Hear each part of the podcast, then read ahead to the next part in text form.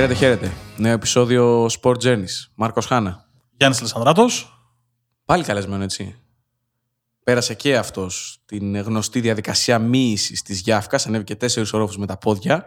Την Σε πλήρη εξάρτηση. Κανονικότατα. Την ώρα που ο Μάρκος φώναζε για το Σανσέρ, το οποίο δεν υπάρχει. Γιάννης Δημητρίου. Ένας πολύ καλός φίλος και άνθρωπος του ποδοσφαίρου από τους ξεχωριστούς. Καλησπέρα, καλησπέρα και από μένα. Είναι μια τρομερή εμπειρία. Πρώτη φορά που βρίσκομαι πίσω από μικρόφωνο με δύο πολύ καλούς ε, φίλους και δημοσιογράφους και αν και όντως μέχρι να φτάσω να δω τι με περίμενε, δεν, το περίμενα ότι εγώ ίδιος αυτό που θα συναντούσα. Εντάξει, είναι ψέμα ότι βρίσκεται πίσω από μικρόφωνα. Έχει κάνει και τηλεόραση ο άνθρωπος, αλλά εντάξει, δεν πειράζει. Ο Μαρκό.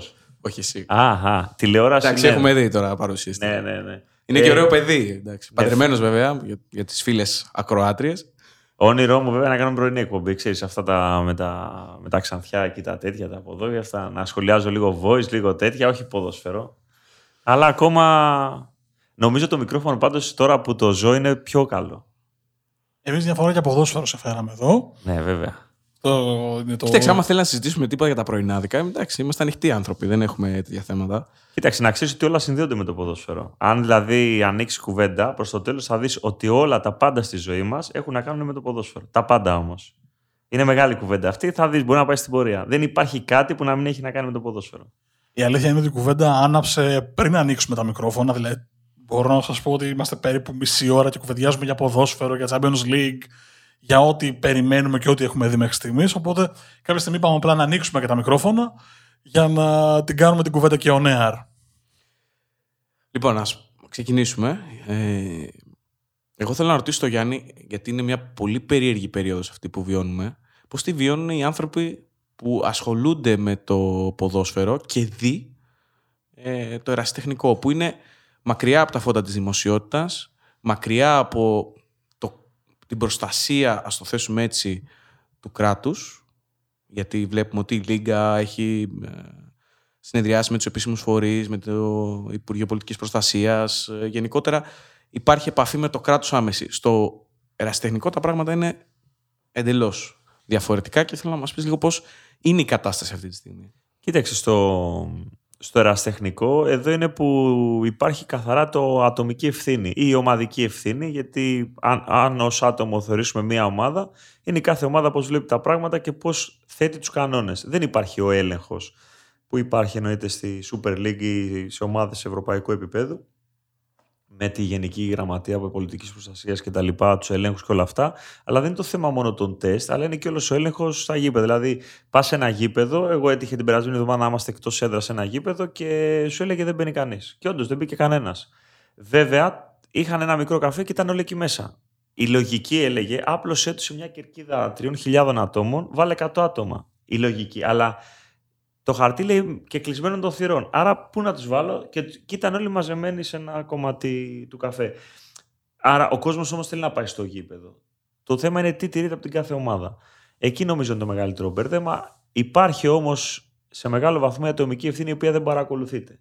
Τώρα στη διαδικασία, αν θέλεις ε, μετά από τόσο καιρό τι γίνεται, όλοι, όλοι ήμασταν που ασχολούμαστε και με τα παιδιά, με τις ακαδημίες, με τις ομάδες, λίγο επιφυλακτικοί. Θα έρθουν τα παιδιά, θα έρθει ο κόσμος, θα, θα έρθουν οι παίχτες, θα ξεκινήσουν όλα αυτά. Μιλάω για τον πρώτο μήνα, εκεί περίπου τέλη Αυγούστου, αρχή Σεπτεμβρίου. Ε, αλλά και θα το ενδεχομένως να το συζητήσουμε παρακάτω, δεν μπορούσε να τους κρατήσει άλλο. Δηλαδή είναι κάτι, πώς να σου το πω, ότι ανυπομονούν να μπουν μέσα στο, στους ρυθμούς να παίξουν. Είσαι προπονητής στην Ερυθρέα. Είμαι στον Πανερυθραϊκό, ναι. Και στα τμήματα υποδομής. Είμαι υπεύθυνος της Ακαδημίας ε, στον Πανερυθραϊκό στην, ε, σε όλα τα τμήματα και είμαι προπονητής στην ΚΑΠΑ 18 ε, και έχω μία, να το πούμε έτσι, αν κεράσει τεχνικά, σαν τεχνικός διευθυντής στην πρώτη ομάδα και γενικότερα στο σύλλογο. Αυτό που προσπαθώ να καταλάβω είναι το εξής. Τα παιδιά που ήρθαν τελικά Είπες ότι είχαμε πολύ μεγάλη γιατί δεν μπορούσαμε να τα κρατήσουμε άλλο. Ήρθαν όντως με αυτή την όρεξη να παίξουν μπάλα ή ήρθαν και λίγο επιφυλακτικά ότι ποιος είναι ο διπλανός μου, από πού μπορεί να έρχεται, ε, αν μπορεί να νοσήσω εγώ σε μια επαφή. Δηλαδή, αν υπήρχε αυτός ο προβληματισμός στο ξεκίνημα τουλάχιστον. Ε, τα παιδιά, να ξέρεις, είναι τα πιο πειθαρχημένα από όλους. Δηλαδή, και από τον τρόπο που ακολουθούν τους κανόνες, ε, και ειδικά σε ένα ομαδικό άθλημα που πρέπει να υπάρχουν κανόνες. Ε, το πρόβλημα δεν είναι στα παιδιά, είναι στο υπόλοιπο περιβάλλον. Ενδεχομένως στους γονείς, αν κάποιος γονέας το λέει, έλα μωρέ, δεν έγινε τίποτα, μπορεί να το περάσει αυτό. Ε, τα παιδιά όλα όμως δεν είχαν κανέναν ενδιασμό. Υπήρχαν περιπτώσεις όπου οι γονείς συνειδητά λέγανε πότε ξεκινήσατε; 12 π.χ. Σεπτεμβρίου. Εγώ θα τα φέρω μετά από 14 μέρες τα παιδιά. Άρα αν υπάρχουν κάποιοι που είναι εδώ που δεν είναι σε καραντίνα, κρατήσω εγώ τα δικά μου παιδιά σε καραντίνα για να επανέλθουν μετά τις διακοπές του καλοκαιριού, νησιά κτλ. Αλλά νομίζω ότι τα παιδιά σε όλο το διάστημα προσαρμογής ε, δεν είχαν κανένα πρόβλημα. Το σημαντικό να σου πω σε αυτήν την ιστορία είναι ότι υπάρχει πολύ μεγάλη, επειδή δουλεύω και σε σχολείο και παρακολουθώ λίγο και τα δρόμενα γενικότερα του αθλητισμού, ε, υπάρχει μεγάλη αύξηση σε αθλήματα όπως το ποδόσφαιρο που είναι ανοιχτή χώρη ε, και μια αισθητή μείωση σε αθλήματα κλειστού χώρου. Ε, γήπεδο μπάσκετ, βλέπουμε κολυμβητήρια. Υπάρχει εκεί λιγάκι ενδιασμός και μιλάει για παιδιά τα οποία μαζικού αθλητισμού, έτσι, που μπορεί το να κάνουν ποδόσφαιρο, τους αρέσει και λίγο το, το μπάσκετ, και διαλέγουν. Εμείς έχουμε μια ουσιαστικά αύξηση του κόσμου μας πλέον. Ήταν η επόμενη ερώτηση που θα έκανα. Αν ε, επηρέασε τις εγγραφές, την παρουσία νέων παιδιών στην Ακαδημία η όλη κατάσταση του κορονοϊού, γιατί πάντα μιλάμε και για τα οικονομικά. Και μια ομάδα αεραστεχνικού ή μια ομάδα που διατηρεί ακαδημίες ζει από τις συνδρομές. Κοίταξε, η συνδρομή είναι συνδράμο σε αυτή την προσπάθεια. Δηλαδή, όλοι δεν είναι επαγγελματική ομάδα να έχει χορηγούς μεγαλομετόχους, άρα όλοι οι γονείς προσπαθούν από κοντά για να βγει το αποτέλεσμα. Δεν είναι ότι ε, όλο αυτό το κομμάτι μπορεί να οδηγήσει κάπου καλά, ενώ ότι είναι μια επιχείρηση ότι μπορεί να αποδώσει. Ε, οι αριθμοί είναι οι ίδιοι, υπάρχει μια αύξηση. Ε, αρχικά θα σου φέρω ένα παράδειγμα ότι σε μια συζήτηση με τη δίκηση περίπου 20-15 Αυγούστου υπήρχε σκέψη να μην ξεκινήσουμε μαζί με τα σχολεία όπως κάθε χρόνο, να πάμε γύρω στις 1η με 10 Οκτωβρίου και καλά ότι δεν θα έχουμε κόσμο, κάτσε να δούμε αν θα έρθουν και μετά κτλ. Εμένα η, από το σφιγμό βέβαια ήταν ότι και έχουμε αργήσει. Δηλαδή μπορούμε όσο πιο νωρίς να ξεκινήσουμε και να είναι και σταδιακή επανένταξη κάποιων παιδιών. Και αποδείχθηκε τελικά ότι δεν μπορείς απλά τα παιδιά να τα κρατήσεις. Η καραντίνα, αυτό το δίμηνο, ευτυχώς για μας στην Ελλάδα υπήρξε το καλοκαίρι, αλλά αυτό το δίμηνο ήταν ε, ψυχολογικά κάτι το οποίο έφερε και τα καλά του και τα κακά του. Δεν μπορεί άλλο να μείνει ένα παιδί μέσα. Και νομίζω ότι και γι' αυτό πλέον και, και, το, και η κυβέρνηση και όλες οι κυβερνήσεις δεν θα πάνε ξανά σε, αυτή την, σε αυτό το lockdown το δεν γίνεται άνθρωπος. Πάνε σε άλλα μέτρα. Να πούμε ότι ε, ψηφίστηκε επίσημα το άνοιγμα των γηπέδων με ανώτατο όριο παρουσίας κόσμου 3.500, διαφορετικά το 10% των γηπέδων, όμως για παράδειγμα το 10% στο Ολυμπιακό στάδιο είναι 7.000. 7.200. Είναι 3.500. Το ανώτατο όριο 3.500. Απλά θε, ε, θεσπίστηκε ένα όριο του 10% για τα γήπεδα τα οποία είναι μικρότερα. Και διαβάζοντας τώρα και ερχόμενος για, για την ηχογράφηση, ισχύει μόνο για τους ανοιχτούς χώρους. Δηλαδή, στην ουσία για το ποδόσφαιρο, το μπάσκετ, το βόλεϊ, το πόλο. Η συζήτηση είναι να ξεκινήσουν κάποια στιγμή αφού ε, υπάρξει ένα πλάνο από τις Ομοσπονδίες το οποίο θα, είναι, ε, θα περάσει στους λοιμοξιολόγου. Σημαντική παράμετρος μόνο για τη Super League 1. Για κανένα άλλο. Ούτε το ρασιτεχνικό, ούτε οι μικρότερες κατηγορίες. Γιατί ήταν και η μόνη που παρουσίασε πλάνο. Και πλάνο όπου στα ειστήρια θα τυπώνεται ώρα προσέλευσης. Όποιος δεν πηγαίνει την ώρα που αναγράφει το εισιτήριό του, όλα ηλεκτρονικά καταρχάς, ε, δεν θα μπαίνει στο γήπεδο. Είναι δηλαδή παρουσίασε ένα project πάρα πολύ οργανωμένο για να μπορέσει να συμβεί αυτό σε μια περίοδο όπου έχουμε έξαρση στη χώρα. Έτσι. Είναι το δεύτερο κύμα, το οποίο είναι πιο δυνατό από το πρώτο. Το οποίο δεν ξέρουμε κιόλας, συγγνώμη που, που παρεμβαίνω, αν όντως είναι τόσο δυνατό, γιατί απλά γίνονται τεστ. Το, τον Απρίλιο μπορεί να ήταν το ίδιο κύμα, αλλά δεν γινόντουσαν τεστ. Άρα δεν ξέρουμε. Δεν, δεν, υπήρχε, δεν υπάρχει και το lockdown, ο κόσμος κυκλοφορεί. Είναι, είναι λίγο διαφορετικά τα. Και βέβαια τα και, αυτοί, και αυτοί οι αριθμοί από ό,τι λένε όλοι είναι μια ενδεικτική εικόνα. Μπορεί να είναι δύο-τρεις φορές πάνω από αυτόν τον αριθμό. Εντάξει, είναι, μια, είναι η ίδια ποσόστοση. Αν βάλεις τα νούμερα του Απριλίου με σε συνάρτηση τα κρούσματα με τα τεστ, με τα, σε συνάρτηση με τα τεστ που γίνουν τώρα και τα κρούσματα που βγαίνουν από αυτά τα τεστ, είναι ε, ο ίδιος αριθμός. Δηλαδή παραμένει μια σταθερή κατάσταση επί της ουσίας. Η, η άποψή μου λίγο δεν θέλω να γίνω ούτε γιατρός ούτε λοιμοξιολόγος. Νομίζω ότι αργά ή γρήγορα όλοι θα περάσουμε από την επαφή μας με αυτόν τον ιό όπως γίνεται με όλους τους ιούς. Άρα, σαν ε, άνθρωπος της. Ε, της φυσικής αγωγής, να το πω έτσι, του, τον, τον τεφά ή της γυμναστικής, να πω ότι ο οργανισμός μας πρέπει να θωρακιστεί. Άρα πρέπει να πάμε στο προλαμβάνει. Έτσι λοιπόν τα παιδιά και οι αθλητές και όλοι είναι καλό να ενταχθούν να βάλουν τη δραστηριότητα στη ζωή τους, μια καλή υγεία, ε, πολλά άλλα πράγματα και ψυχολογικά και σωματικά. Θέλω να πω ότι και αυτό που είπες τώρα ότι ένα ωραίο πλάνο ε, ηλεκτρονικό εισιτήριο και όλα αυτά, νομίζω ότι στο τέλος της ημέρας, μετά από ένα χρόνο, δύο χρόνια, όσο πέρασε αυτό, μόνο καλά θα έχει φέρει. Σίγουρα θα θρυνήσουμε απώλειες, ήδη βλέπουμε πόσος κόσμος έχει φύγει, που νομίζω που κάπου στα 500 άτομα έχει φτάσει εδώ στην Ελλάδα, αλλά στο τέλος θα έχουμε βγει πολλά καλά λόγω του κορονοϊού. Αυτή είναι η δικιά μου πεποίθηση και ελπίζω και γιατί το ποδόσφαιρο, και εγώ γι' αυτό είμαι εδώ, είναι ο βασιλιάς των σπορ, Άλλωστε, ελπίζω και το ελληνικό ποδόσφαιρο ε, να μπορέσει έστω ελαίο κορονοϊού να, να σηκώσει κεφάλι και να μπορέσουμε κάποια στιγμή να λέμε ότι έχουμε ένα πολύ όμορφο και εμείς πρωτάθλημα σχέση με τις άλλες χώρες. Αμφιβάλλω γι' αυτό, αλλά είναι θέμα σκέψης. Εντάξει, εγώ, ας πούμε, εγώ ας πούμε, μιας και ξεκινάει και το Champions League ε, ε, ε, αύριο μεθαύριο, νομίζω ότι ο Ολυμπιακός είναι αυτή τη στιγμή. Δεν είμαι φιλάθο του Ολυμπιακού, αλλά υποστηρίζω το ελληνικό ποδόσφαιρο και τις ελληνικές ομάδες στην Ευρώπη. Νομίζω ότι θα είναι η έκπληξη και με αυτή την κλήρωση που έχει πέσει ένα πολύ καλό όμιλο, αλλά και νομίζω ότι, ο, ότι ε, θα συνεχίσει κάτι που δεν ολοκλήρωσε πέρσι ευρωπαϊκά και ίσως αυτό να είναι το έναυσμα για να ακολουθήσουν και άλλοι. Εγώ θα πω ότι έκανε την καλύτερη πάσα στον εαυτό του. Είναι έτοιμος να μας πάρει τη δουλειά. Παρότι στόπερ ναι, ναι, στα νιάτα του. Πάσαρε μόνος του. Πέρασε εκεί που έπρεπε θα, τίποτα κανονικά είναι να κατεβάσω το μικρόφωνο και να σας αφήσω να το κάνετε μόνοι σας ή να το κάνει μόνος του. Ε... Όντως είναι αλήθεια. Γιατί φέραμε ένα μπασκετικό για να μιλήσουμε για ποδόσφαιρο. Τέλος πάντων, εντάξει. Το έχω απορία και σε κάθε εκπομπή που έχω φιλοξενούμε εδώ ποδοσφαιρικό κόσμο. Μια και αλλάξαμε επίπεδο και πήγαμε στο Champions League και στο υψηλότερο επίπεδο. Η σκέψη μου είναι η εξής. Έχουμε πλέον αγωνιστική δράση στα πρωταθλήματα περίπου ένα μήνα και κάτι συν τις εθνικές ομάδες. Και τώρα πάμε να πούμε και στο Champions League και στο Europa League η αίσθηση που μου αφήνει αυτό το πρώτο κομμάτι της σεζόν και το είχαμε συζητήσει και με τον Γιάννη σε προηγούμενο επεισόδιο είναι ότι αυτή τη στιγμή η φετινή χρονιά είναι η μεγάλη ευκαιρία ομάδων να βγουν στον αφρό ή να ξαναβγούν στον αφρό και είναι και η ευκαιρία να κοιτάξουν πολύ μεγάλα φαβορή στα μάτια. Δεν ξέρω αν, αν ισχύει αυτό, αλλά τη γνώμη σου τη, τη θέλω πάρα πολύ σε αυτό το κομμάτι σίγουρα ένα, μια μικρότερη ομάδα σε δυναμικότητα όταν θα αντιμετωπίσει μια μεγάλη ομάδα σε συνθήκες φιλικού αγώνα, γιατί οι συνθήκες τέτοιες μπορεί να φαίνονται στο θεατή, επειδή μπορεί να μην έχει τον κόσμο που περίμενε, μπορεί χίλια δυο, διαφορετικές συνθήκες από τα κανονικά πριν δύο χρόνια παιχνίδια. Και πριν βγούμε στον αέρα, πολύ ωραία είπες ότι άλλο να είναι ένα γεμάτο Μπερναμπέου και άλλο να είναι με 3.500 κόσμο. Αλλά νομίζω ότι σε αυτό το επίπεδο οι προσωπικότητες των ποδοσφαιριστών που παίζουν σε αυτό το επίπεδο μπορούν να διαχειριστούν κάθε είδους γήπεδο. Δηλαδή, ο ποδοσφαιριστής εκπαιδεύεται να μπορεί να παίξει ένα γήπεδο χωρίς να ακούει φύλαθλο, χωρίς να βλέπει φύλαθλο, σαν να νομίζει ότι είναι μόνο οι συμπαίκτες του. Έτσι πρέπει να εκπαιδευτεί. Γιατί αν έχει περισπασμούς και, και το μυαλό του παρασυρθεί ε, από όλο αυτό, νομίζω ότι μπορεί να χάσει το παιχνίδι.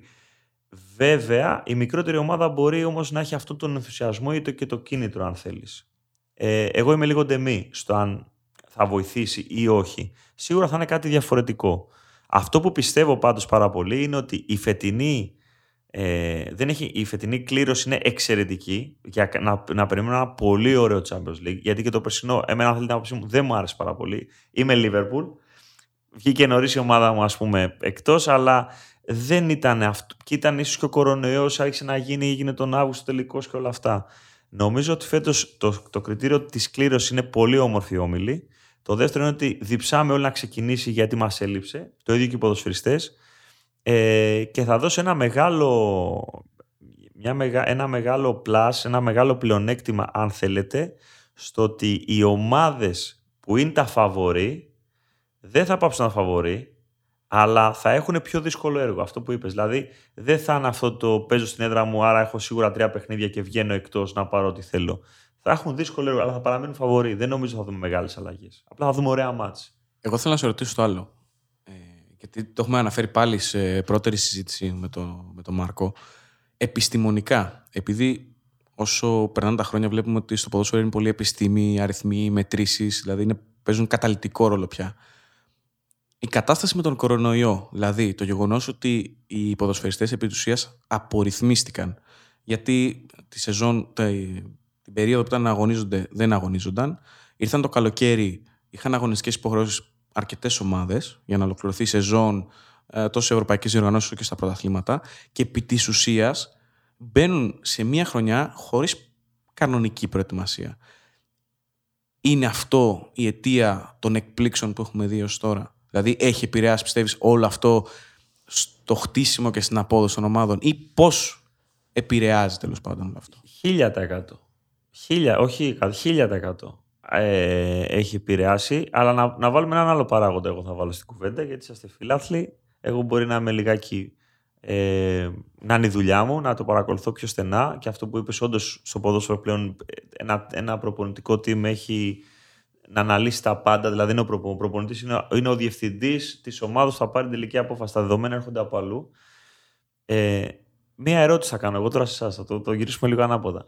Σκέψτε τα προηγούμενα χρόνια ένας ποδοσφαιριστής επίπεδου μέση αλλά σε ένα top επίπεδο να, να έπαιζε σταμάτητα πρωτάθλημα. Μην πάω για Αγγλία που είναι το αγαπημένο πρωτάθλημα που είναι 70 παιχνίδια το χρόνο. Ευρώπη. Ευρωπαϊκό πρωτάθλημα αποκριματικά, είτε Μουντιάλ. Άρα ένας παίχτη σταμάτα και μπορεί δηλαδή η ξεκούρασή του να 15 μέρες μεταβατική περίοδο και να ξαναμπεί πλέον στο επόμενο κομμάτι.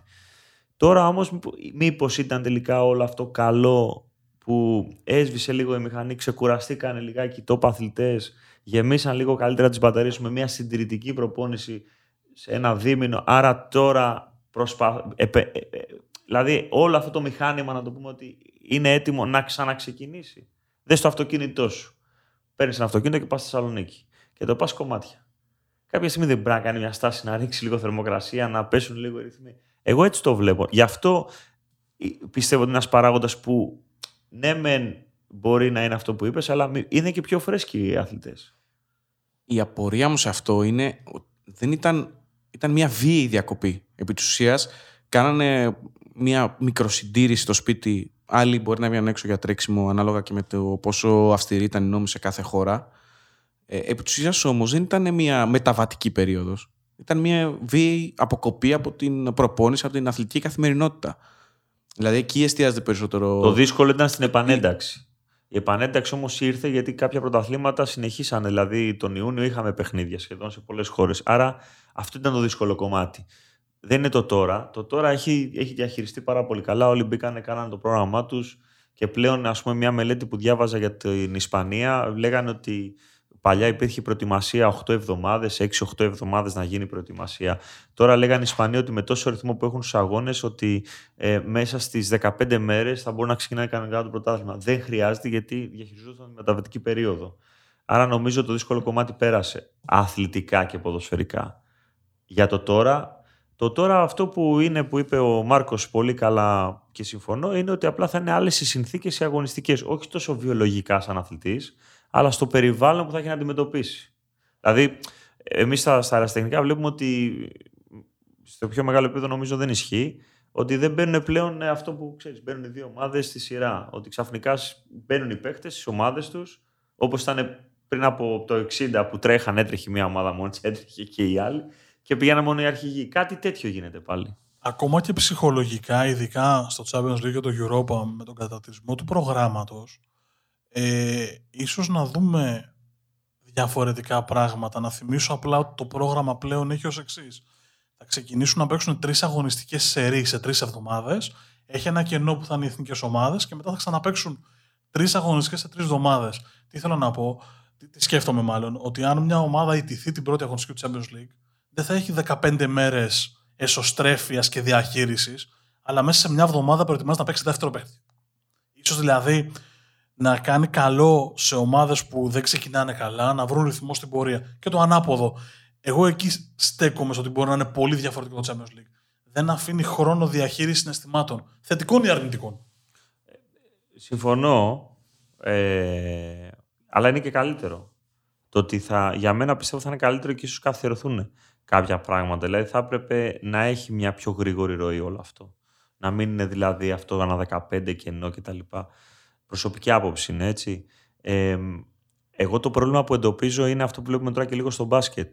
αν ε, πάει μια ομάδα, ας πούμε, ξέρω εγώ, να παίξει η City με τον Ολυμπιακό και η City ξαφνικά έχει 6-7 παίχτες με κορονοϊό, δεν της λέει κανείς να μην πάει. Πολύ πιθανό να δεχτούν αναβολή, αλλά μπορεί και το παιχνίδι να γίνει. Άρα είναι μια ομάδα που στην κατηγορία τραυματίες, όπως παλιά που λέγαμε αυτός δεν παίζει είναι εκτός γιατί έχει πρόβλημα Τώρα πολύ εύκολα μπορεί μέσα σε δύο μέρες να προσθεθούν παίχτε ή σε μία μέρα. Που αυτό είναι το δύσκολο νομίζω κομμάτι. Ε, άκουγα τώρα γιατί. μπορεί να κάνω λάθος γιατί στον μπάσκετ δεν είμαι τόσο καλός. Εσύ θα μου πεις κάτι. Η Βιλερμπάν ήταν να παίξει, να μην παίξει. Σωστά, είχε πάρα πολλά κρούσματα. Παρα... Τελικά δεν ξέρω τι έγινε σε αυτό. Δεν το παρακολούθησα μετά. Έγινε, δεν έγινε, πήρε αναβολή. Δεν έγιναν τα παιχνίδια της προηγούμενης εβδομάδας με τον Ερυθρό Αστέρα και τον Παναθηναϊκό. Ε, ενώ το πρωτόκολλο της Ευρωλίγκας και το καταστατικό έλεγε ότι θα τα χάσει 0-20, τελικά μετά από όλο αυτό που έγινε άλλαξε το... Και πήγαν αναβολή. Και πήραν αναβολή ώστε να ξαναγίνουν τα παιχνίδια. Ξέρεις τι γίνεται; Ήταν καιρό του κανονισμού όμως αυτό. Θα σου πω τι γίνεται. Και υπάρχει και στο ποδοσφαίρο. Αν τώρα, αν τώρα εγώ σου λέω πάει ο Ολυμπιακός και ο Έλα Ραμπή, λέω εγώ τώρα ένας παίχτης και ο. Και ο, δεν ξέρω και πολλούς και ο Μπουχαλάκης, ενώ τον Ολυμπιακό γιατί είναι μια ομάδα φρέσκια να τους πω τώρα. Ε, θα λέγα τον Τζιμίκα, ας πούμε, αλλά ο Τζιμίκας έφυγε. Ε, δεν παίζουν. Δεν είναι μεγάλη απώλεια για τον Ολυμπιακό. Θα πάει ο Ολυμπιακός όμως να παίξει. Σίγουρα. Αυτό είναι, αυτό είναι ένας αστάθμητος παράγοντας. Πολύ σημαντικός που οι ομάδες θα πρέπει να θωρακίσουν ξεκινώντας η ευρωπαϊκή υποχρέωση. Γιατί το πρωτάθλημα, εντάξει, είναι ένα πρωτάθλημα. Η ευρωπαϊκή υποχρέωση έχει χρήματα, κυνηγάς να, να μπεις στους ομίλους. Άρα νομίζω ότι τώρα οι ομάδες αρχίζουν να θωρακίζουν και εγώ πιστεύω ότι επειδή είπες αυτό ότι είναι μέσα σε τρεις εβδομάδες, μην, μην πέσουμε και τελείως εκτός αν ακούσουμε ότι μια ομάδα μπαίνει σε καραντίνα στο προπονητικό κέντρο. Και ουσιαστικά η μόνη της εξωστρέφεια είναι, να, είναι αυτό που λέγαμε και λίγο πριν. Να πάει να παίξει ουσιαστικά μόνο το παιχνίδι. Ξανά, ξανά προπονητικό κέντρο. Δηλαδή να μην έχει ο παίχτης να κοινωνικοποιηθεί με το περιβάλλον του. Να βγει έξω, ξέρω εγώ, να πάει. Αυτό έγινε στο NBA με τη Φούσκα όταν μαζεύτηκαν δηλαδή όλες οι ομάδες να παίξουν τα playoff σε ένα μέρος, μόνο για τα παιχνίδια, μόνο οι παίχτες. Όλοι οι αθλητές τελειώνοντας τη διαδικασία είπαν ότι ήταν κάτι πάρα, πάρα πολύ δύσκολο. Ψυχολογικά ένιωσαν πολύ άσχημα και μάλιστα πολλοί είπαν ότι πρέπει να επισκεφθούν και ψυχολόγο, έχουν θέματα. Ε, φάνηκε δηλαδή τους κόρυψε πάρα πολύ, παρότι ήταν σε ένα μέρος όπως είναι η Disney, η Disney World στο Ορλάντο, με, με όλες τις ανέσεις, με σούπερ ξενοδοχεία, με αθλητές και φίλους γύρω τους που θεωρητικά μιλάνε μόνο για μπάσκετ. Και όμως ακούστηκαν κουβέντες όπως ότι δεν αντέχω να μιλάω για μπάσκετ. Είμαι εδώ πέρα και το μόνο που θυμάμαι είναι ότι έπαιξα χθες και παίζω αύριο. Λογικό Όλο αυτό είναι. είναι κάτι το οποίο μένει να φανεί. Κοίταξε, είναι επάγγελμα. Απλά και ο επαγγελματίας αθλητής που μπορεί να κερδίζει πολλά εκατομμύρια από αυτό και δύο όταν μιλάμε σε μια αγορά όπως το NBA, που ξέρουμε τα ποσά όλοι, έχει την ανάγκη να ξεφεύγει λίγο από αυτό, να, να αποτραβιέται το μυαλό του και η σκέψη του από το παίζω, τι γίνεται, τι αποτελέσματα ήρθαν. Είναι πολύ σημαντικό. Είναι κομμάτι ε, της καθημερινότητάς σου στο μπάσκετ, όχι όπως εμείς που μπορεί να ασχολούμαστε ε, λόγω δουλειά σταδιακά ή όταν παίζει ένα παιχνίδι σαν φίλαθλοι. Αυτοί ζουν κάθε μέρα σε αυτό. Και οι ώρες είναι σε αυτό το επίπεδο ατελείωτες οι ώρες προπόνησης. Αλλά εντάξει, δεν παραμένουν είναι άνθρωποι. Άρα ναι. είναι αυτό που λέμε ότι έχουν ανάγκη άλλα πράγματα και κάπου αυτό, αυτό τους στρεσάρει πάρα πολύ. Ε, και όντως, εγώ δεν ξέρω, δεν το έχω παρακολουθήσει το θέμα, αλλά είμαι σίγουρος ότι οι άνθρωποι που περιβάλλαν ε, όλη την ομάδα, το ξενοδοχείο, θα ήταν πάρα πολύ στο επιστημονικό κομμάτι, ψυχολόγοι και, και, και, και διάφορα θέματα. Αλλά αυτό ενδεχομένως είναι ένα καινούριο δεδομένο που θα μπει στην ιστορία. Γιατί ε, ένα παιχνίδι μπορεί να, να κρίνει εκατομμύρια στο Champions League ή στο Europa. Πόσο μάλλον ένα δεύτερο και ένα τρίτο. Άρα μπορεί η ομάδα να πει δεν αξίζει τρεις εβδομάδες ή δύο εβδομάδες να προσέξουμε όλα να μπούμε σε καραντίνα γιατί είναι δύο κρίσιμα παιχνίδια που μπορεί να μας αλλάξουν πάρα πολλά. Και μετά, OK, okay, τις πάμε. Εγώ αυτό βάζω σαν ένα παράγοντα που μπορεί να δούμε, δεν το ξέρω. Ε, που πάλι και αυτό όσες ομάδες μπορούν να το κάνουν, γιατί μπορεί να μην μπορούν να το κάνουν όλες οι ομάδες. Άλλη η κουλτούρα στην Ελλάδα, που ακόμα και Οκτώβριο έχουμε ήλιο, που θα τον κλείσει τον άλλονα, στο προπονητικό κέντρο, που θα πάνε σε ένα ξενοδοχείο, όπως έκανε ας πούμε, Καρέρα με την ΑΕΚ που την, στην προετοιμασία τους πήρε σε ένα ξενοδοχείο. Και άλλο η κουλτούρα στην Αγγλία ή στη Δανία. Για τη Μίτιλαντ, ας πούμε, μπορεί να είναι κάτι, επειδή έχω πάει και, και ξέρω πώς λειτουργούν εκεί, πώς είναι η κουλτούρα της Σκανδιναβίας, δεν τρέχει και τίποτα. Έτσι. Ε, νομίζω ότι είναι κάτι το οποίο πρέπει να το βάλουμε στον προβληματισμό μας. Για να τώρα ελαφρύνουμε λίγο. Τι θα δεις, Πρεμιέρα; Κοίταξε, ε, θέλω να δω τη Midland, ε, να σου πω την αλήθεια. Και μου αρέσει πάρα πολύ αυτός ο όμιλος γιατί είναι και και η αγαπημένη μου ομάδα στον όμιλο η Λίβερπουλ. Ε, θεωρώ ότι είναι ο πιο αμφίροπος όμιλος από όλους το κομμάτι αυτό. Θέλω να τη δω γιατί είναι μια ομάδα που έχω πάει. Ε, έχουμε και, και ελληνικό στοιχείο εκεί πέρα. Φίλο, όχι απλά ελληνικό στοιχείο. Ε, είναι ένας εξαιρετικός ε, επιστήμονας από ότι δεν έχει τύχει να τον γνωρίσω από κοντά, τον παρακολουθώ χρόνια. Ε, θα χαρώ να τον γνωρίσω από κοντά. Αλλά νομίζω ότι. Ε, εμένα για δύο λόγους. Και γιατί είναι ο Γιώργος Ορμίδη εκεί που είναι στην ομάδα, στο προπονητικό team, ένας εξαιρετικός επιστήμονας. Και γιατί έχω γνωρίσει τη Midland και με τον Γκένεθ Άντερσον όταν ήταν και τεχνικός διευθυντής στην Ακαδημία και προπονητής γιατί Και έχω πάει στο προπονητικό κέντρο γιατί και η ομάδα μας έχει μια αδελφοποίηση λόγω του Προέδρου, του κ. Χαρονιάν. Ε, και είναι μια ομάδα έκπληξη. Γιατί η ζωή της ε, είναι πάρα πολύ μικρή σαν ομάδα. Δηλαδή είναι νομίζω 20 χρονιά ε, η ιστορία να έχει αυτή η ομάδα. Δεν είναι δηλαδή σύλλογος τεράστιος. Ε, αυτό θα δω. Θα, θα επιλέξω δηλαδή να δω παιχνίδι από αυτό τον όμιλο, να το πω λίγο πιο γενικά. Αν και ο Ολυμπιακός, πάντα εντάξει, είναι μια ομάδα που όλα τα βλέμματα θα είναι και. Πρέπει να το δεις και κοινωνικά, γιατί την επόμενη μέρα θα είναι σημείο συζήτησης παντού, έτσι. Άρα πρέπει να ενημερωθείς. Μάλλον θα κοιτάξω να, να διαβάσω κάτι από τα δικά σας σχολεία για να μπορώ να ενημερωθώ μετά. εγώ νομίζω ότι συμφωνώ και με τα όσα είπατε και οι δύο και με την πεποίθηση του Μάρκο ότι θα δούμε εκπλήξεις συνολικά, δηλαδή μικρότερες ομάδες να κάνουν ένα μεγαλύτερο βήμα. Ε, νομίζω όμως ότι θα είναι και πάρα πολύ ωραίο το, το ποδοσφαιρικό κομμάτι του νόσου. Να δούμε που είπε ο Γιάννης. Ε, είμαι πολύ περίεργος να δω στο βάθος της σεζόν, δηλαδή μέχρι το Δεκέμβριο, που αρχίζει Δεκέμβριο που ολοκληρώνεται η διαδικασία των ομίλων, ε, ποια θα είναι η πορεία των, των ομάδων. Δηλαδή, πώς θα ξεκινήσουν να είναι ε, αύριο και μεθαύριο στις πρώτες αγωνιστικές και πώς θα καταλήξει η εικόνα τους στη, στην τελευταία αγωνιστική. Εγώ θα σου πω ότι μας διαφώτισε... Αυτή είναι η, η περιέργεια που έχω. Μας διαφώτισε πάρα πολύ στο κομμάτι που δεν το είχα σκεφτεί για να είμαι ειλικρινής, αλλά προφανώς γι' αυτό δεν κάνουμε την ίδια δουλειά, ε, ότι υπάρχει περίπτωση οι ομάδες να κλεισούν στο προπονητικό τους κέντρο για δύο εβδομάδες, να παίξουν τα δύο μάτια των ομίλων δηλαδή για να ξαναβγούν μετά. Ε, όλο αυτό παίζει ρόλο. Ομολογώ όταν ξεκίνησε ξανά το ποδόσφαιρο τον Ιούνιο, καθόμουν παρότι μας είχε λείψει το ποδόσφαιρο, το μπάσκετ και θέλαμε να δούμε. Η άδεια κερκίδα μου έκανε πολύ άσχημα. Ε, ναι, δηλαδή, πλάκα. Είναι ό,τι χειρότερο. Δεν μπορούσα να το διαχειριστώ. Ε, Βλέπεις το παιχνίδι και δυσκολευόμουν να το διαχειριστώ, να διαχειριστώ ακόμα και εγώ τα συναισθήματά μου στο παιχνίδι.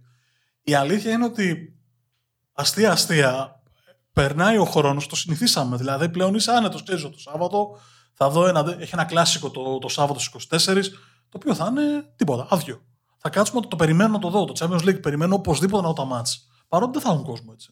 Κοίταξε, νομίζω εκεί παίζει μεγάλο κομμάτι, το ξέρω για τη δουλειά στη τηλεόρασης. Δηλαδή είναι το τι θα σου δείξουν, πόσο θα περιορίσουν την, ε, κενή, την, την κενή κερκίδα, όλο αυτό το κομμάτι, πόσο θα. Δηλαδή από την, απ την τηλεόραση νομίζω ότι καταλαβαίνεις τεράστια διαφορά μόνο από τα μεγάλα πλάνα.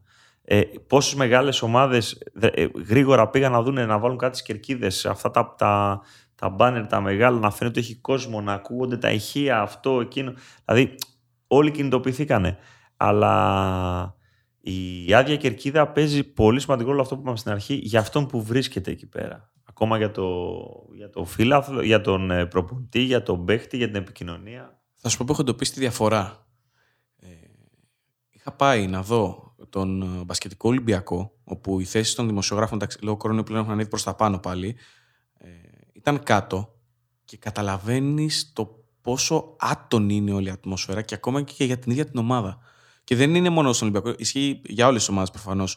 Γιατί ε, λείπει ο ρυθμός, λείπει η φωνή, λίγο η ένταση, λείπει ε, η ανάσα του κόσμου. Και είναι ε, ένα εντελώς ε, άτονο πράγμα, μια άτονη ατμόσφαιρα. Να σου πω που βρήκα πολύ μεγάλο ενδιαφέρον στις άδειε κερκίδες, στο ότι ακούω τον προπονητή, ακούω τους ήχους. Ακούς... Εντάξει, είναι ένα άλλο κομμάτι αυτό. Πρόσεξε ποιο είναι το θέμα. Έβλεπα το Inter Milan το, το Σάββατο ε, έχει γίνει ένα φάουλ του Χακίμη, το οποίο στο γρήγορο όπως το βλέπεις, δεν συνειδητοποιεί ότι είναι φάουλ. Κι όμως είναι φάουλ γιατί ακούς τον ήχο. Ναι. Ακούστηκε, ε, ξέρεις, πέρασα το, επειδή ήταν κοντά στο πλάγιο, ακούστηκε το χτύπημα και λες τον βρήκε. Παρότι ε, αν είχε κόσμο. Ε, Σίγουρα επηρεάζει αυτό. Θα έλεγες ότι πήδηξε από πάνω του. Εμένα, να σου πω την αλήθεια, έχω και βρίσκω ε, πράγματα να, να δω και να να με εξητάρουν ακόμα και στην ίδια κερκίδα. Και νομίζω ότι όλοι το κάνουμε λίγο πολύ. Κοίταξε, ε, εγώ επειδή ζω τώρα τεχνικό ποδόσφαιρο κάθε εβδομάδα, εκεί υπάρχει αυτό έτσι. Γιατί και οι κερκίδες μην νομίζω ότι γεμίζουν. Αυτό πήγα να πω. Έχω έτσι. συνηθίσει λίγο. Άρα, να... ναι, μπράβο. Και ο, και ο Γιάννης, έτσι. Ε, άρα είναι κάτι γνώριμο. Δεν ξέρω αν έβασε ένα τέχνη να παίξει Champions League, μήπως θα ήταν και πιο εύκολο ξέρεις, να προσαρμοστεί. Ε, αλλά και αυτή είναι η ομορφιά. Δηλαδή η, η ομορφιά όλου του πράγματος, αυτό που συζητάγαμε και στην αρχή για το περιβάρ και όλα αυτά, νομίζω ότι το ποδόσφαιρο, γενικά όλα τα αθλήματα, όσο μπαίνει αυτό το τεχνολογικό στοιχείο, η, χάνει την ομορφιά του. Ακόμα και αυτό λείπει ο κόσμος. Είναι, είναι μέρος της ομορφιάς. Είναι μέρο... Αλλά σκέψου όμως και ένα, ένα μέρος που γνώρισες εσύ, που εμείς το βιώνουμε, γιατί είμαστε στον πάγκο. Δηλαδή έχουμε αυτή την... Ο άλλος που είναι ψηλά δεν το καταλαβαίνει. Εσύ που είσαι στον πάγκο το ακούς το χτύπημα. Δεν φτάνεις στα αυτιά του... Ε, Δεν είναι και αυτό, είναι ένα άλλο Μα κομμάτι. με εξητάρει πλέον, δεν το περιμένω. Φαντάζομαι ότι δυναμώνω και λίγο τη φωνή για να μπορώ να ακούω ήχους που υπό κανονικέ συνθήκες δεν θα άκουγα σε καμία περίπτωση. Είναι σαν το τέννη που ακούς α, το χτύπημα. Ναι, που έχει πολύ, πολύ, Πολύ έχει ησυχία, παρόλο που έχει κόσμο και τα ακούς όλα. Συνεχίζει και πασάρει μόνος του, έτσι. Εντάξει, είναι καταπληκτικό σου. λέει. Παρότι στόπερ ήταν, ε, ήταν πολύ Σου λέω, είναι κοντρολαρισμένο ένα παίκτη. ποιοτικό- Δεν ήταν. ποιοτικό ε. στόπερ. Δηλαδή, όπως μου λέει ο Νάσος προχθές που είχε προχθές πριν λίγο καιρό, Ανέστης που είχε έρθει στην προπόνηση. Πει- Ο πρώην αρχηγός του Όφη ξεκίνησε από την Ακαδημία μας και έκανε μαζί μας Δεν πριν είναι πάει μόνος. στη Rapid. Ναι. Και όταν παίζαμε παλιά μαζί μου, λέει: Σηκώνει εκεί να κάνεις αυτή την ποιοτική παλιά μου. Λέει τι τέτοια, ξέρεις. Γελάγαμε. Τεχνολογία και ποδόσφαιρο, λοιπόν, μια και πάσαρε μόνο σου. Αναγκαίο κακό. Αναγκαίο κακό. Ε, στα πάντα. Γιατί Τι όμως αναγκαίο κακό; Να σου πω κάτι. Ε, αναγκαίο κακό. Προπονητικά, άστο το κομμάτι του, του ΒΑΡ τώρα που λέμε. Προπονητικά είναι αναγκαίο γιατί ε, πλέον λειτουργούμε, τι να σου πω, υπάρχει ας πούμε, η, εμείς λειτουργούμε τη ΒΕΟ, την κάμερα ανάλυση με τη Σπιντέο που υπάρχει, σου λέω τώρα δύο στοιχεία, που παίρνεις πολλά γρήγορα δεδομένα στον πάγκο, κατά τη διάρκεια του αγώνα, συνεργάζεσαι με τον αναλυτή σου, ε, τα GPS, όλα αυτά είναι αναγκαία. Έτσι, άρα είναι πολύ χρήσιμα το ένα. Αλλά και το, υπάρχει και το τεχνολογία, υπάρχει και το κακό, το αναγκαίο. Γιατί να μπει το VAR στη ζωή μας; Α είναι λίγο πιο ελεύθερο. Δηλαδή, εγώ, εγώ δεν συμφωνώ με το VAR. Ε, σταματάει πολλές φορές το παιχνίδι, όλοι ασχολούμαστε με αυτό. Τι είδε ο, αυτός που είναι VAR, να το δει ο διαιτητής. Γιατί και στο ποδόσφαιρο και σ- υπάρχει και το ανθρώπινο, ο ανθρώπινος παράγοντας, το ανθρώπινο λάθος. Δεν λέω για το δόλο, έτσι. Ιδανικός σχεδιασμένος κόσμος ποδοσφαιρικός θα ήταν να υπάρχει το ανθρώπινο λάθος που δεν είδα ή δεν σηκώσει τη σημαία ή μια γρήγορα απόφαση του διαιτητή χωρίς να υπήρχε ο δόλος. Γιατί δυστυχώς ζούσαμε, ζήσαμε και εμείς εδώ στην Ελλάδα μια περίοδο η οποία μας έχει στιγματίσει. Εγώ θέλω να πω ότι πάνω σε αυτό που λέει ο Γιάννης, το λέγαμε και με το Θάνο την περασμένη εβδομάδα. Ότι βάλαμε την τεχνολογία για να μας κάνει, να κάνει πιο καθαρό το άθλημα. Γενικότερα, δεν είναι μόνο ελληνικό φαινόμενο, έτσι. Και στην Αγγλία για να διορθώνουν, να ελαχιστοποιούνται τα λάθη επί της ουσίας. Και καταφέραμε για ακόμα μία φορά, σαν ανθρωπότητα τώρα, ας το πούμε έτσι, του ποδοσφαίρου, να απομακρύνουμε το βλέμμα από τους πρωταγωνιστές που είναι οι ποδοσφαιριστές. Δηλαδή ασχολούμαστε με το αν ο Σάκοφ έκανε χέρι, ήταν θελημένο ή όχι που ο άνθρωπος πήδηξε, ας πούμε. Με το αν ήταν όμως ε, ένα τεταρτημόριο ή το κόκαλο λίγο πιο μεγάλο και τον έβγαλε offside. Έχουμε καταφέρει πάλι να απομακρύνουμε το ενδιαφέρον από τους πρωταγωνιστές και από το ίδιο το άθλημα. Θα στο πάω ένα βήμα παραπέρα.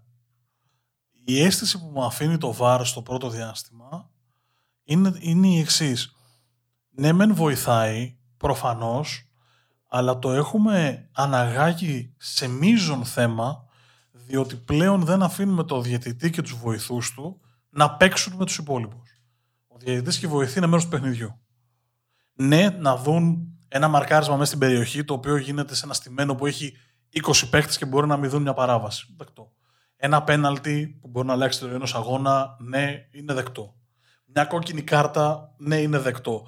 Το να φτάσουμε σε σημείο να συζητάμε αν είναι 5 πόντους offside, 7 πόντους offside ή αν είναι ένας όμος ή δύο όμως ή που μπαίνει η γραμμή, νομίζω ότι απλά το πήγαμε σε ένα level εξειδικευμένο το οποίο δεν θα έπρεπε να το φτάσουμε.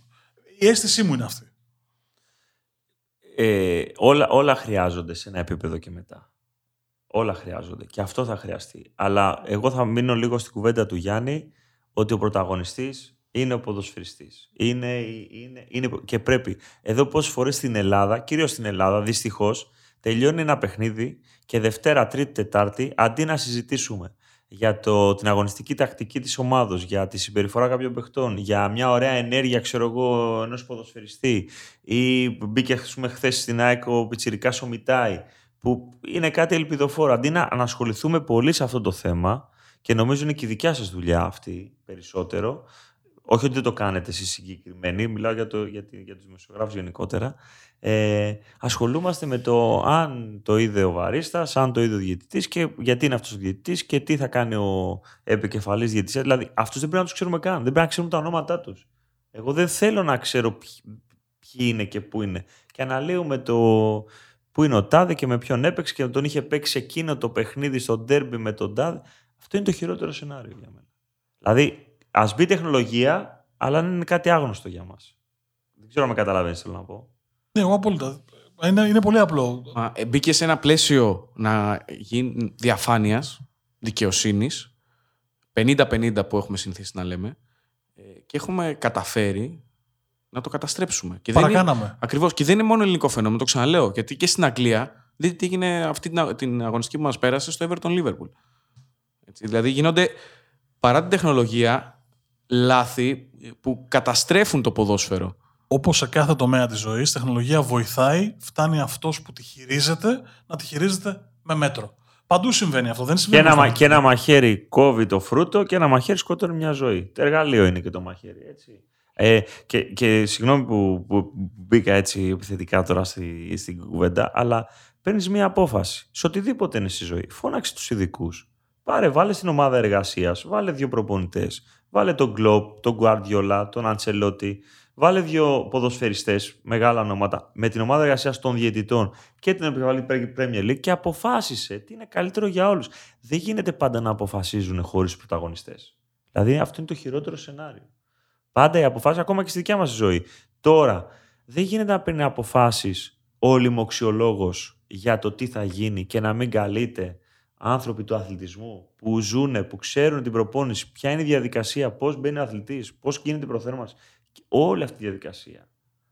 Και γι' αυτό υπάρχουν και ασάφειες. Δηλαδή, αν διαβάσεις την κία της Γενικής Γραμματείας Αθλητισμού, λέει πράγματα τα οποία είναι γενικά, πα στο εξειδικευμένο ομοσπονδία σου και αρχίζει τον μπέρδεμα. Τελικά, τι να ακολουθήσω; Μας προβλημάτισε, κάναμε παύση. ναι, ναι, ναι. Όχι, μα αυτό είναι το ωραίο στη συζήτηση με τους καλεσμένους. Δηλαδή, ένα προβλημα... Και ελπίζω να το κάνουμε και στους ακροατές αυτό. Το θέμα είναι να, προ... να μπαίνεις στη διαδικασία σκέψης και προβληματισμού για να κάνεις κάτι καλύτερο. Δεν διαφωνώ, να μην νομίζουν ότι τελείωσε χωρίς τίτλους τέλους. όχι, όχι. Αφού είμαστε ειδικοί στις αποφωνήσεις μας. Ναι, είναι μοναδικοί.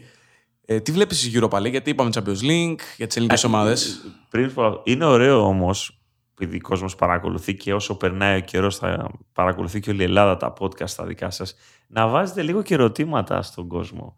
Τι θέλουν να ακούσουν, δηλαδή, κάντε κανένα γκάλωπ. Τι θα θέλουν να ακούσουν, ξέρω εγώ, στη συζήτηση; Θα προσπα...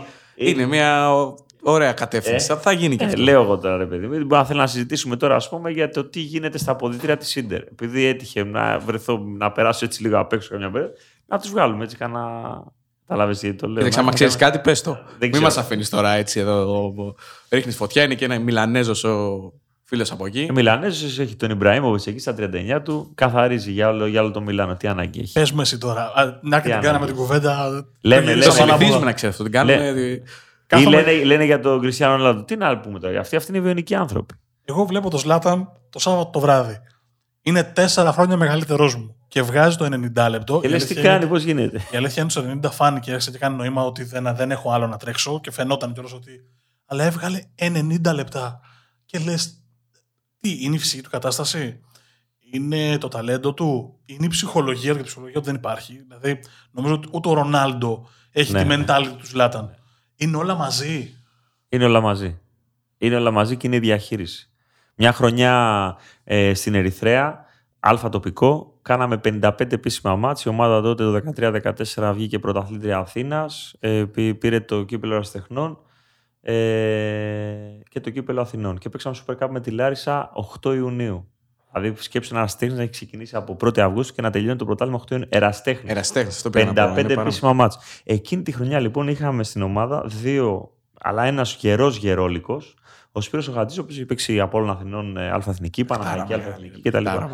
Λοιπόν, 37 χρονών. έκανε 55 παιχνίδια. Αλλά όταν η Δευτέρα το χαλάρωμά του δεν ήταν το ίδιο με τον 20 Άλλα χρειάζεται αυτός. Νομίζω το ίδιο γίνεται και με τον Ιμπραήμοβιτς, το ίδιο γίνεται και με τον ε, Κριστιανό Ρονάλντο. Δηλαδή ότι κάθε οργανισμός, κάθε, κάθε καλούπι θέλει, είναι άλλη διαχείριση. Για, για να μπορεί να βγάλει το 90 λεπτό ή όσο μπορεί μέγιστο. Δεν θα κάνει την ίδια προπόνηση που κάνει ο. Πες μου να παίχτη Μίλαν πιο νέο, δεν, δεν μου έρχεται τώρα κάτι στο μυαλό. Ο ε. Μιχέλης, ξέρω εγώ, που πήγε τώρα. Ε, που είναι και Ελληνόπουλος. Στη Μίλαν δεν πήγε. Στη Μίλαν πήγε. Ε, Αστέρας Τρίπολης, τρομερή δουλειά. Γίνεται γιατί εκεί είναι και ο φίλος ο Γιώργος Καχρημάρη που είναι τεχνικός σύμβουλος υποδομές και κάνουν εξαιρετική δουλειά. Πρότυπο για τα ελληνικά δεδομένα. Είναι μεγάλη ανάλυση αυτή. Ε, αυτό που είπε ο Γιάννης για το Χατζή το έχω ζήσει με το Χρυσάφι στην τελευταία σεζόν που παίξα ποδόσφαιρο στη Θήλα Κορδαλού που έλεγε είναι 40 χρονών. Τι, τι μπορεί να προσφέρει μπροστά σε ε, παιδιά που ήταν.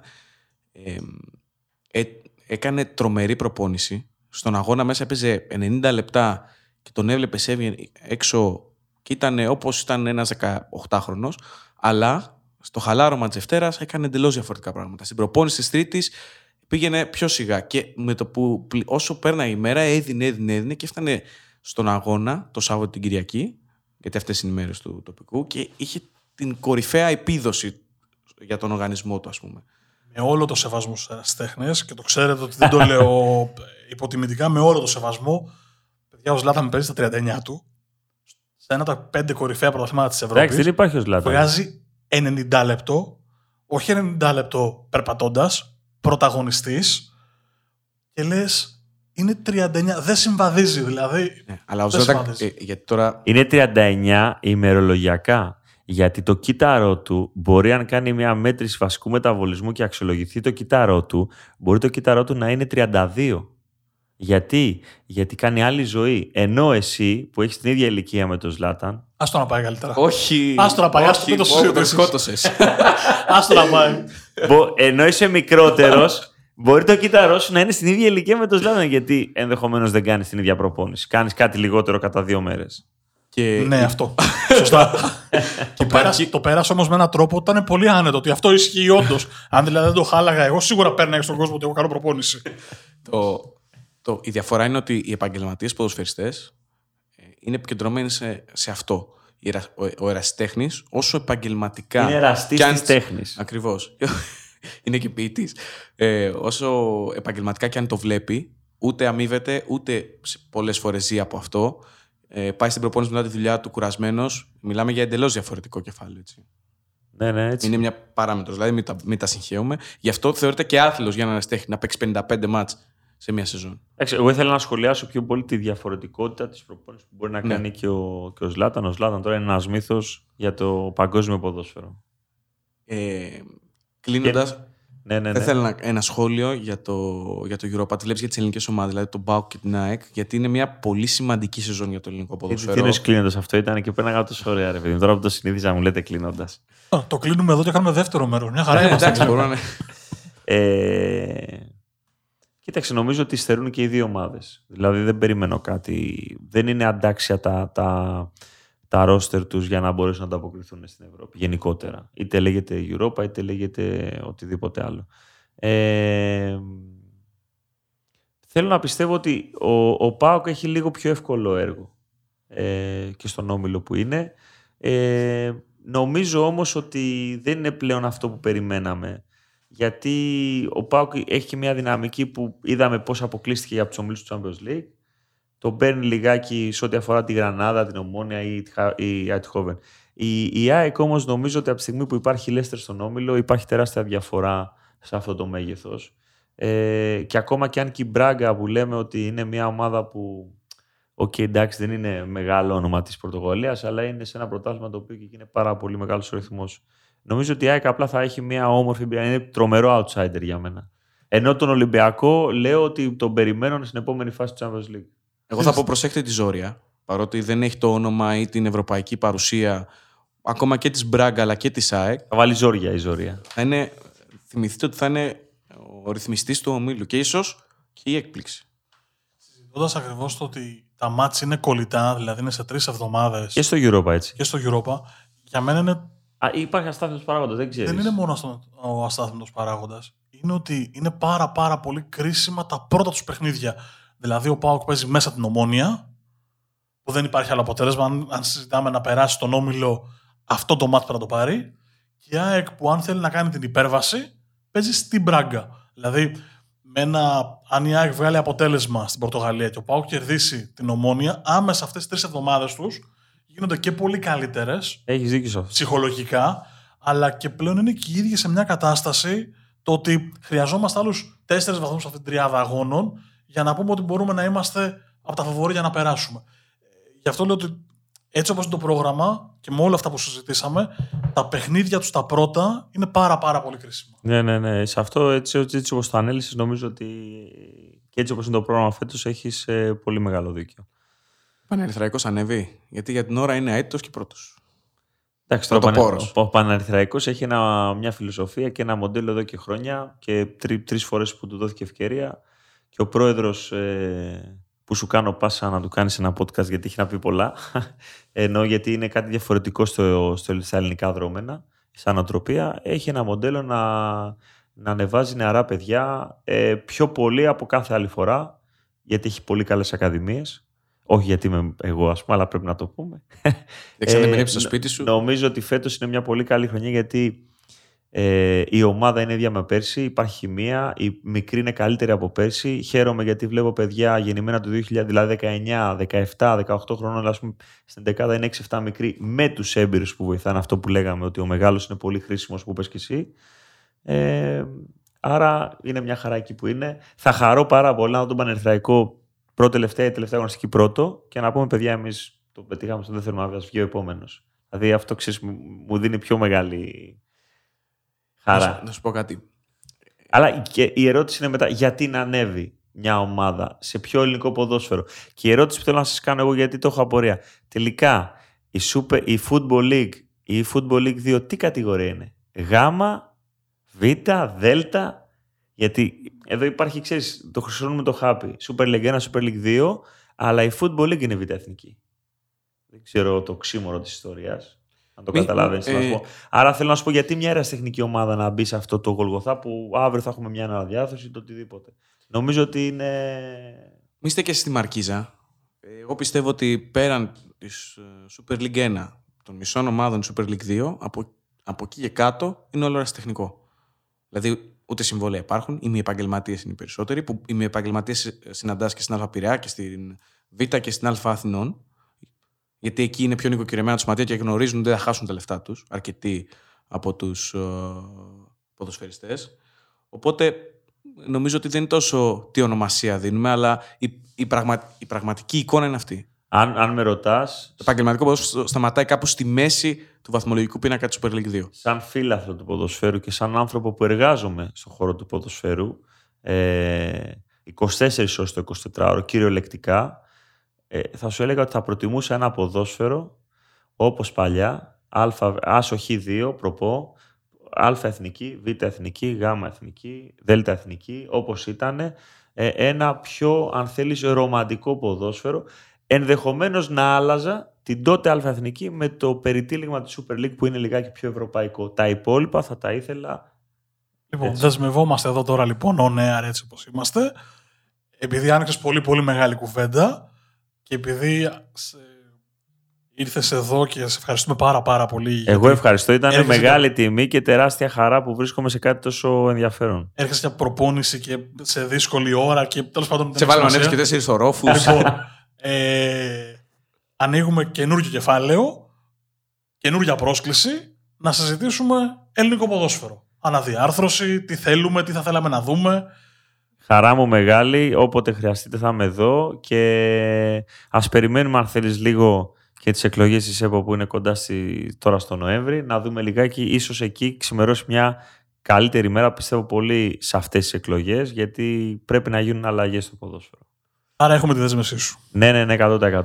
Έχω πάψει να πιστεύω στις ΕΠΟ και, και ΣΥΑ όλες αυτές τις ομοσπονδίες, γιατί το βλέπω εντελώς ρομαντικά πια τον αθλητισμό όσο άσχημο, όσο θετικό μπορεί να είναι αυτό, κρύβει τα πάντα. Ε, πιστεύω στους ανθρώπους, τους ανθρώπους του ποδοσφαίρου, γιατί υπάρχουν άνθρωποι όπως ο Γιάννης ε, και άλλοι. Ο Νικόλας Δωρακογιανόπουλο, ε, που τον είχα και προπονητή. Ε, Τερματοφυλάκων. Τερματοφυλάκων. Γενικότερα άνθρωποι που περιβάλλουν το, το ποδόσφαιρο που είναι άξιοι και αν τους δοθεί ε, ελεύθερο, όχι ε, ελεύθερο να δουλέψουν, όχι θέσεις για να αποφασίζουν, αλλά να δουλέψουν με την δική τους νοοτροπία, νομίζω ότι ε, μπορούμε να πάμε παρακάτω. Αν εξακολουθούν να υπάρχουν τα πλαίσια που υπάρχουν, είναι δύσκολο να αλλάξει κάτι. Κοίταξε, εγώ για, για να κλείσουμε λίγο όλο αυτό, ούτω ή άλλω να τα ξαναπούμε. Εγώ έχω την ευλογία, αν θέλεις, να είμαι σε, από την κοιλιά της μάνας μου να ακούει ποδόσφαιρο, γιατί ο πατέρας μου είναι 35 χρόνια επαγγελματίας προπονητής και αυτός στι κατηγορίε Β' Εθνικής. Ο θείος μου νοσιακό. Ε, ασχολήθηκα με το ποδόσφαιρο των κοφών, που είναι κάτι άλλο, που και αυτό είναι ένα σημαντικό κομμάτι γιατί με εξελίσσει σαν άνθρωπο. Ασχολούμαι με τις ακαδημίες, αλλά βλέπω και την πρώτη ομάδα και την ακαδημία νιώθω ότι στα 37 μου είμαι, είμαι ευλογημένος γιατί έχω δει σφαιρικά όλο το κομμάτι. Το μόνο που μου λείπει και περιμένω πώς και πώς κάποια στιγμή να μπορέσω την επόμενη φορά θα κάνετε εκπομπή μετά από χρόνια να συζητάμε για τους ομίλους του Champions League και να σας είμαι εδώ σαν ένας προπονητής που εκπροσωπεί μια ομάδα στο Champions League. Αυτό θα ήταν ε, τεράστια τιμή για μας. Ξέρεις, επειδή το πήγαμε πολύ ωραία, αλλά δεν πειράζει. Άστο να το πούμε. Γι' αυτό να γράψεις. Μπορεί να είναι γραμμένο. Ξέρεις, να λες μετά από χρόνια ήταν στο podcast που μας το, εμείς το έχουμε γράψει. Κοίταξε, σε θεωρώ φίλο, οπότε ξέρω ότι δεν θα, είναι, δεν θα χρειάζομαι ένα podcast. Και έχω το κινητό σας, παίρνω τηλέφωνο. Δηλαδή. Γιάννη Δημητρίου, σε ευχαριστούμε πάρα πάρα πολύ. Και Ευχαριστώ για πολύ, παιδιά. Να είστε καλά και συγχαρητήρια για αυτό που κάνετε και ελπίζω να κρατήσετε ψηλά τη σημαία των podcast. Καλή τύχη στον Πανεπιστημιακό και στη δουλειά σου λοιπόν εκεί. Ευχαριστούμε πολύ. Θα πω και εγώ με τη σειρά μου σε ευχαριστώ πάρα πολύ για γενικότερα, να το πω έτσι και ο Νέαρ, γιατί δεν είναι το μόνο εγχείρημα το οποίο έχει στηρίξει ο Γιάννης και έχει βοηθήσει. Θα τα ξαναπούμε σίγουρα. Ε, η πρόσκληση άνοιξε πια. Φέρει το όνομά σου να ξανασυζητήσουμε και για τον αθλητισμό των κοφών που είναι ένα πολύ μεγάλο κεφάλαιο.